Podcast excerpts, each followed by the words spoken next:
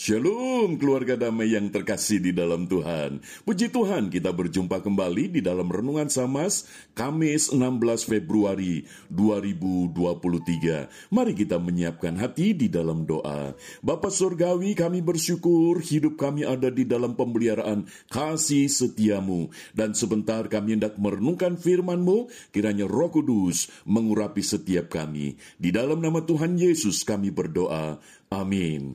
Keluarga damai, tema yang akan kita renungkan, Kristus adalah imam besar perjanjian baru. Firman Tuhan terambil di dalam surat Ibrani pasal 8 ayat yang pertama sampai dengan ayat yang ketujuh. Namun saya akan membacakan di dalam ayat yang pertama sampai dengan ayat yang ketiga. Demikian. Inti segala yang kita bicarakan itu ialah kita mempunyai imam besar yang demikian yang duduk di sebelah kanan tahta yang maha besar di sorga dan yang melayani ibadah di tempat kudus, yaitu di dalam kemah sejati yang didirikan oleh Tuhan dan bukan oleh manusia.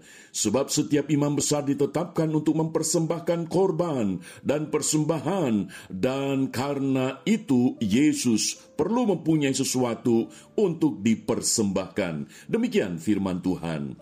Keluarga damai, di dalam Perjanjian Lama, tugas daripada imam besar itu ada beberapa. Yang pertama, menjadi pemimpin para imam di bait Allah dan itu diundi satu tahun sekali untuk menentukan siapa ini imam besar. Lalu yang berikutnya adalah imam besar itu menjadi pemimpin rohani atau pemimpin agama bagi umat Israel. Maka itu ketika Tuhan Yesus memerintahkan orang yang sakit kusta untuk pergilah kepada imam untuk menentukan karena imam punya kewenangan untuk menentukan ini tahir atau tidak.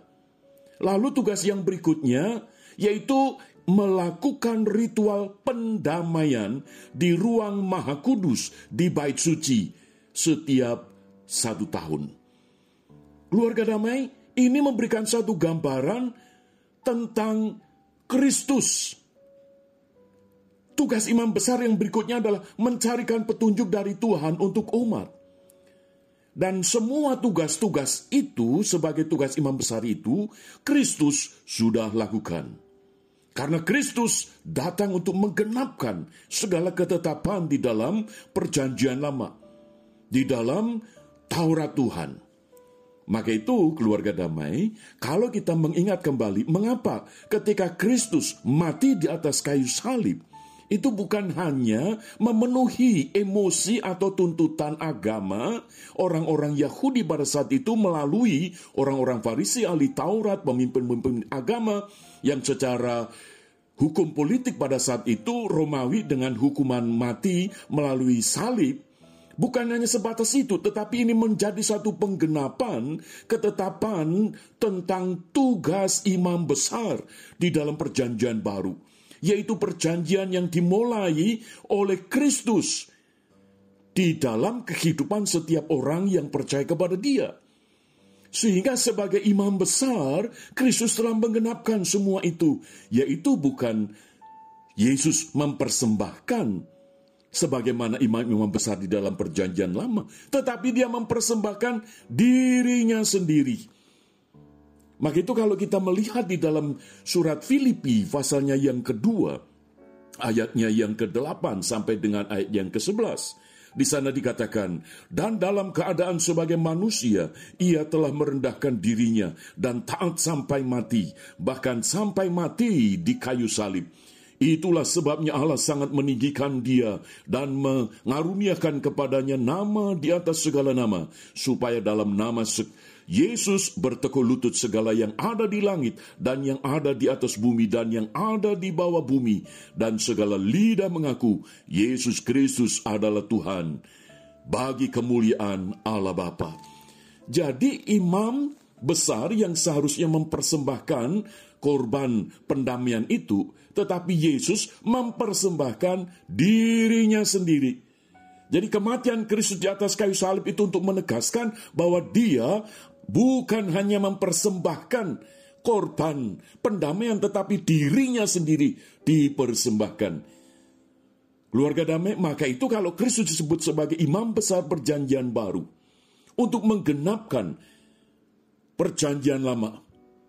Supaya apa yang digambarkan di dalam perjanjian lama itu digenapkan.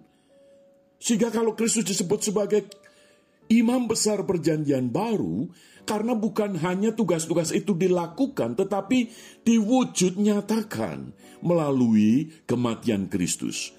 Maka itu keluarga damai ketika saat ini kita percaya kepada Kristus, itu artinya kita telah diperdamaikan dengan Allah di dalam Kristus. Sehingga tugas imam besar perjanjian baru itu bukan hanya memenuhi tuntutan agama secara ritual, tetapi tuntutan relasi antara manusia yang berdosa dengan Allah yang Maha. Yaitu sifat daripada imam besar perjanjian baru adalah mempersekutukan kembali. Jadi sifatnya bukan hanya memenuhi aturan-aturan ritual keagamaan, tetapi relasi, hubungan, relasional, bukan ritual. Yaitu relasi yang indah, antara manusia yang berdosa yang telah diampuni di dalam Kristus sebagai persembahan pendamaian itu, sebagai perantara dan melalui Kristus itu manusia beroleh persekutuan kembali dengan Allah yang Maha Kudus. Maka itu kita bersyukur keluarga damai jikalau kita boleh percaya kepada Kristus yang adalah imam besar perjanjian baru itu yang telah memberikan pengampunan sebagai perantara pendamaian antara kita orang yang berdosa dengan Allah yang Maha Kudus, sehingga hidup kita diberi kuasa. Hidup kita di dalam Kristus menjadi ciptaan baru. Hidup kita di dalam Kristus, kita diberi benih ilahi, kodrat ilahi, sehingga kita ini boleh memiliki satu warisan hidup kekal di dalam Kristus. Sebab Kristus yang mati, dia tidak mati selama-lamanya, tetapi dia pada hari yang ketiga bangkit dan dia naik ke surga. Maka barang siapa yang percaya kepada dia, yang adalah imam besar berjanjian baru, kita boleh dibawa sampai kepada Bapa, yaitu di dalam hidup yang kekal. Amin. Mari kita berdoa. Bapak Surgawi kami bersyukur untuk firman-Mu. Kami diingatkan kembali bahwa kami sebagai orang yang percaya kepada Kristus adalah orang-orang yang telah diperdamaikan. Sebab Kristus yang adalah imam besar perjanjian baru telah mempersembahkan korban pendamaian yaitu dirinya sendiri di atas kayu salib menjadi korban persembahan bagi kami orang yang berdosa. Sehingga kami boleh memiliki jaminan hidup yang kekal di dalam Kristus. Terima kasih Bapa di dalam nama Tuhan Yesus kami bersyukur untuk firman-Mu. Amin. Keluarga damai, Tuhan Yesus memberkati kita sekalian. Amin.